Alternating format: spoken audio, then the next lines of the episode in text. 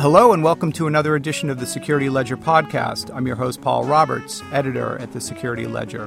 One of the most vexing problems created by the fast evolving Internet of Things is how to secure the massive trove of data that's transmitted and then stored by smart devices such as automobiles, consumer and household electronics, and uh, personal mobile devices. While private firms have been aggressive in leveraging new technology to connect their products to the internet, less thought has been given to the security and privacy implications of doing so.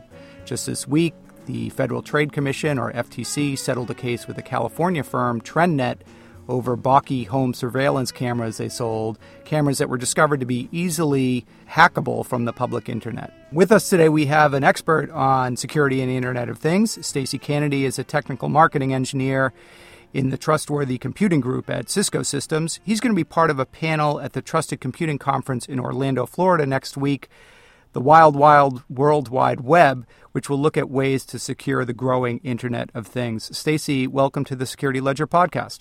Thank you one good place to start, I think, would be to define when we talk about security and the Internet of Things. Um, what types of problems are we talking about? And are these hypothetical problems or are they practical problems that are with us now and, and already causing uh, issues or concerns?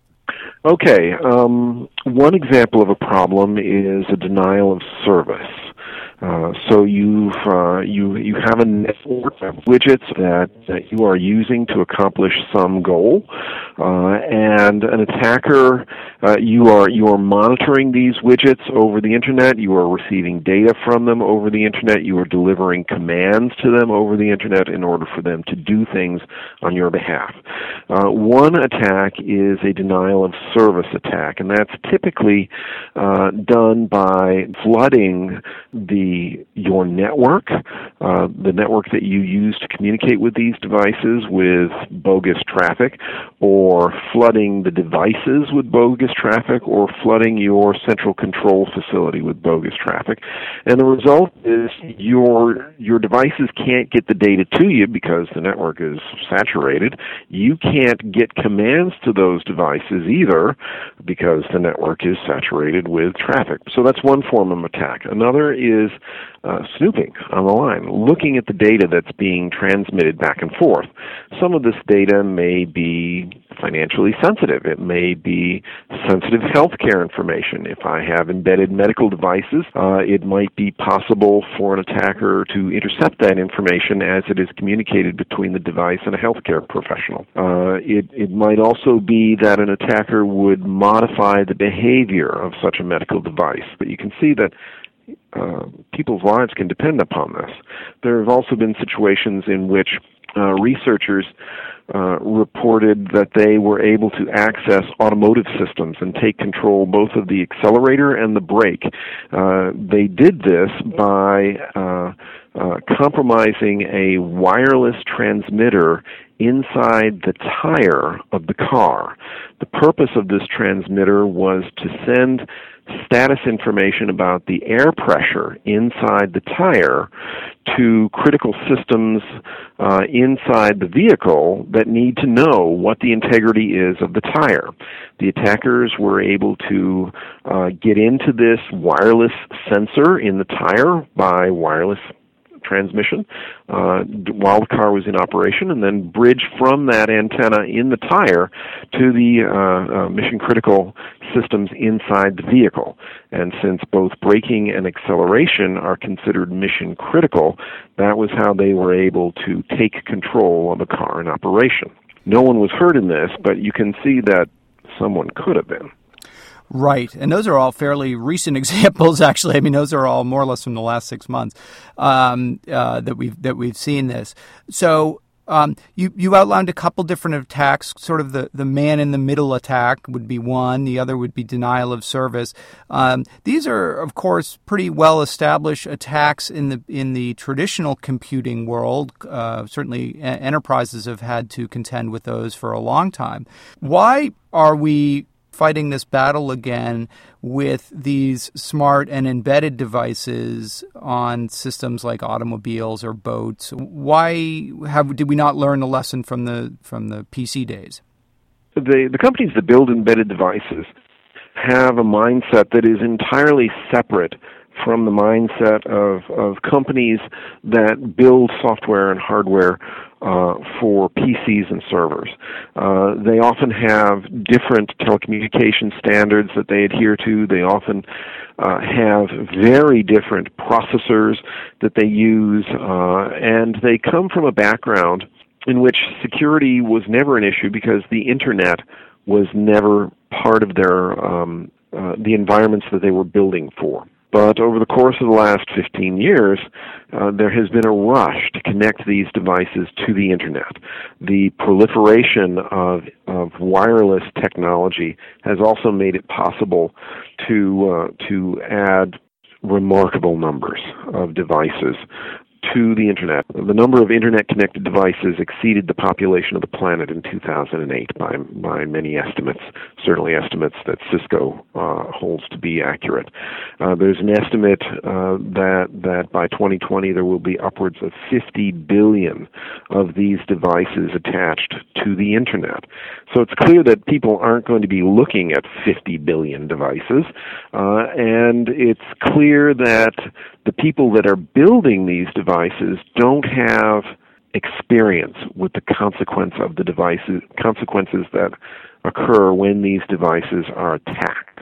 Uh, if history is our guide, we are going to see a transition from the amateurs who are doing this just to see if they can to the professionals who are doing it because this is their livelihood is there a reason to hope that things will be different in this world of connected devices?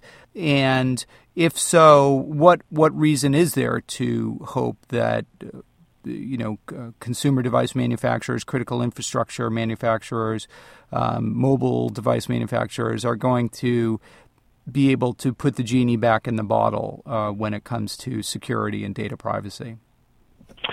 So the the single largest advantage I think that the Internet of Things has compared to the Internet of People is that um, people are often intolerant of of security. Uh, it gets in their way, and people are we're an imaginative bunch of creatures. Uh, we find ourselves in very volatile situations uh, with uh, needs and desires that change frequently, and this plays havoc with the uh, the work of a security analyst trying to build security into a computing system.